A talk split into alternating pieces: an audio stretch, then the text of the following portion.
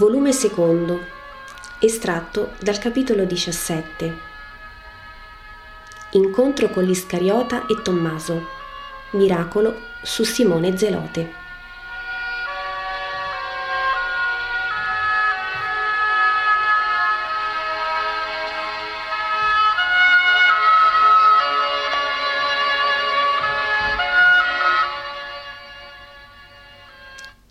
È insieme ai suoi sei discepoli. Tanto l'altro giorno che oggi non vedo Giuda Taddeo, che pure aveva detto di voler venire a Gerusalemme con Gesù. Devono ancora essere le feste pasquali perché c'è sempre molta folla per la città. È verso sera e molti si affrettano alle case. Anche Gesù va verso la casa dove è ospitato.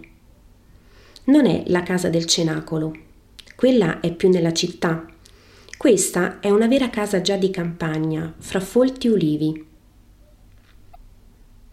Dice un uomo anziano che deve essere il contadino o il proprietario dell'uliveto. Giovanni, vi sono due uomini che aspettano il tuo amico. Direi che Giovanni lo conosce. E dove sono? gli risponde Giovanni. Chi sono? Non so. Uno certo è giudeo, l'altro non saprei, non gliel'ho chiesto. Dove sono? Nella cucina, in attesa. E mm, c'è anche uno tutto piaghe. Là l'ho fatto stare perché non vorrei fosse lebroso. Dice che vuole vedere il profeta che ha parlato al Tempio. Gesù, che sino a quel momento aveva taciuto, dice Andiamo prima da questo. Di agli altri di venire se vogliono. Parlerò qui, nell'uliveto, con loro e si dirige verso il punto indicato dall'uomo. E noi che facciamo? chiede Pietro. Venite se volete. Un uomo tutto imbacuccato è addossato al muretto rustico che sostiene un balzo, il più prossimo al limite del podere. Deve essere salito lì da un viottoletto che conduce lì, costeggiando il torrentello. Quando vede venire verso di lui Gesù grida Indietro, indietro, ma anche pietà, e scopre il suo tronco lasciando cadere la veste. Se il viso è già coperto di croste, il tronco è un ricamo di piaghe, quali già ridotte a buchi fondi, quali semplicemente come bruciature rosse, quali biancastre lucide, come se sopra avessero un vetrino bianco. Sei lebroso? Che vuoi da me? dice Gesù. Non mi maledire, non mi lapidare, mi han detto che l'altra sera ti sei manifestato come voce di Dio e portatore della grazia. Mi han detto che tu hai assicurato che alzando il tuo segno sani ogni male. Alzalo su di me. Vengo dai sepolcri, là. Ho strisciato come una serpe fra i rovi del torrente per giungere qui non visto. Ho aspettato la sera a farlo perché nella penombra meno si vede chi sono. Ho osato, ho trovato costui della casa abbastanza buono. Non mi ha ucciso, mi ha detto solo attendi contro il muretto. Abbi tu pure pietà. E poiché Gesù si avvicina, lui solo, perché i sei discepoli e il padrone del luogo, con i due sconosciuti, sono lontani e mostrano chiaramente ribrezzo, dice ancora Non più avanti, non più, sono infetto, ma Gesù procede. Lo guarda con tanta pietà che l'uomo si pone a piangere e si inginocchia col volto quasi a terra e geme. Il tuo segno, il tuo segno. Sarà alzato nella sua ora, ma a te dico, alzati, sii sanato. Lo voglio. E simi tu segno in questa città che deve conoscermi. Sorgi, dico, e non peccare per riconoscenza a Dio. L'uomo si alza piano piano. Pare che emerga di fra le erbe alte e fiorite come da un lenzuolo di tomba. Ed è guarito. Si guarda all'ultima luce. È guarito. Grida, mondo sono, oh, che devo fare ora per te? Ubbidire alla legge, dice Gesù. Vai dal sacerdote, sii buono in futuro, va. L'uomo ha un modo per gettarsi ai piedi di Gesù, ma si ricorda d'essere ancora impuro secondo la legge e si trattiene. ma si bacia le mani e getta il bacio a Gesù e piange di gioia. Gli altri sono di pietra. Gesù volge le spalle al guarito e sorridendo li scuote. Amici, non era che una lebbra della carne, ma voi vedrete cadere la lebbra dei cuori. Siete voi che mi volete, dice a due sconosciuti. Eccomi, chi siete? Ti abbiamo udito l'altra sera, nel tempio, ti abbiamo cercato per la città. Un che si dice tuo parente ci ha detto che qui stai. Perché mi cercate? chiede Gesù. Per seguirti se ci vuoi, perché tu hai parole di verità. Seguirmi. Ma sapete dove sono diretto? No, maestro, ma certo alla gloria.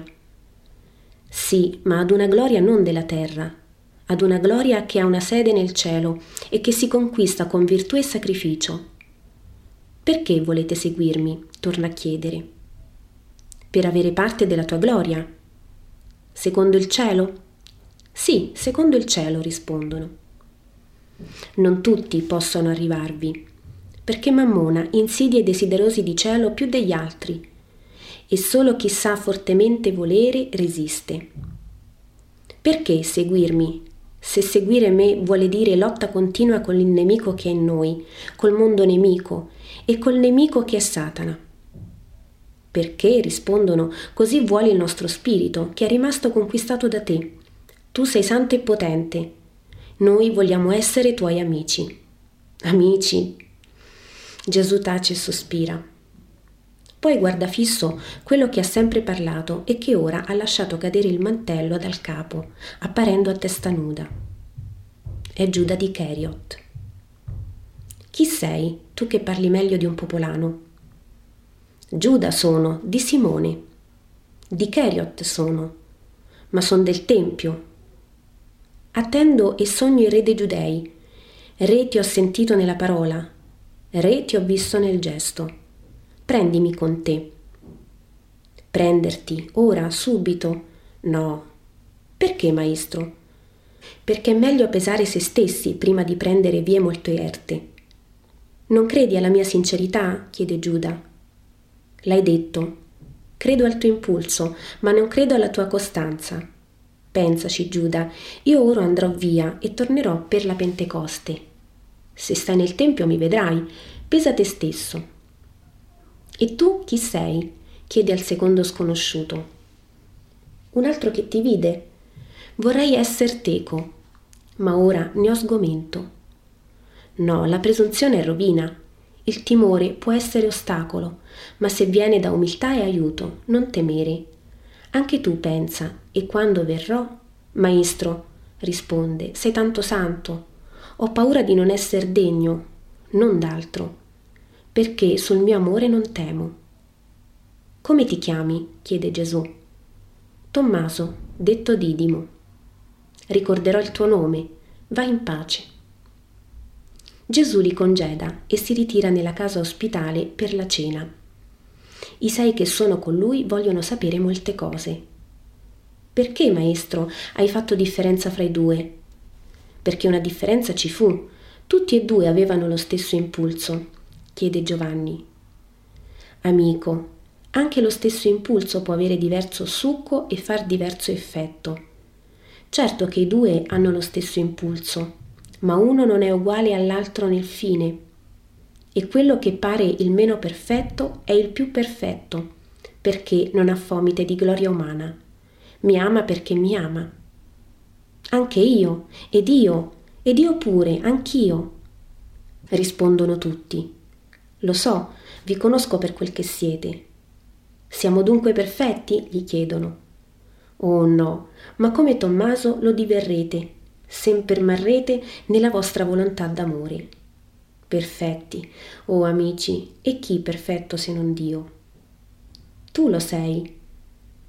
In verità vi dico che non per me perfetto sono, se voi credete essere io un profeta. Niun uomo è perfetto, ma perfetto io sono perché quel che vi parla è il verbo del Padre. Parte di Dio, il suo pensiero che si fa parola. Io ho la perfezione in me.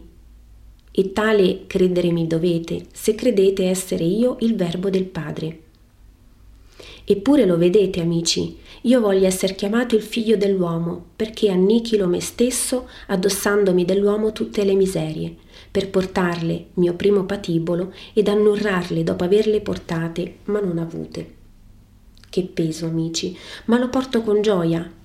È la mia gioia il portarlo, perché essendo il figlio dell'umanità, renderò l'umanità figlia di Dio, come il primo giorno. I discepoli lo ascoltano attenti. Maestro, perché tuo cugino, pur sapendo dove tu abiti, non è venuto? Pietro mio, tu sarai una delle mie pietre, la prima, ma non tutte le pietre sono facili ad usarsi. Hai visto i marmi del palazzo pretorio? Strappati a fatica al seno montano, ora sono parte del pretorio. Guarda invece quei sassi che splendono là, a raggio di luna, fra le acque del Cedron. Il cugino mio è come le prime pietre di cui parlo. Il seno del monte, la famiglia, lo contende a me. Ma io voglio essere in tutto come i sassi del torrente. Per te sono pronto a lasciare tutto, casa, sposa, pesca, fratelli, tutto, Rabbomi, per te. Lo so, Pietro, per questo ti amo, ma anche Giuda verrà. Chi? Giuda di Keriot? Non ci tengo, è un bel signorino, ma preferisco me, me stesso preferisco.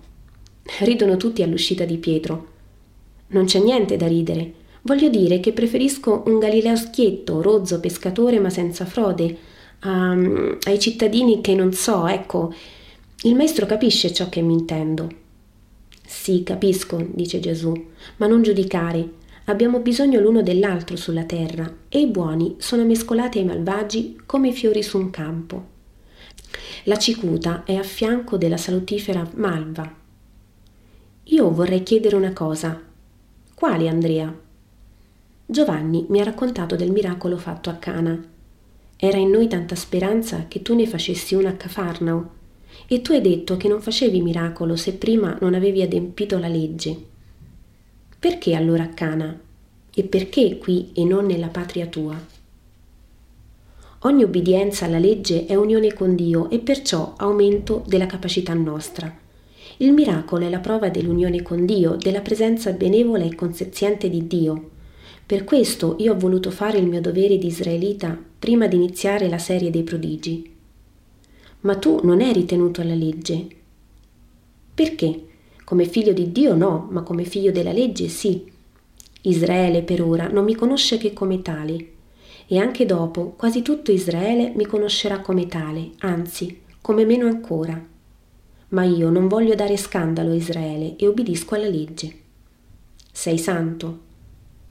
La santità non esclude dall'obbedienza, anzi la perfeziona.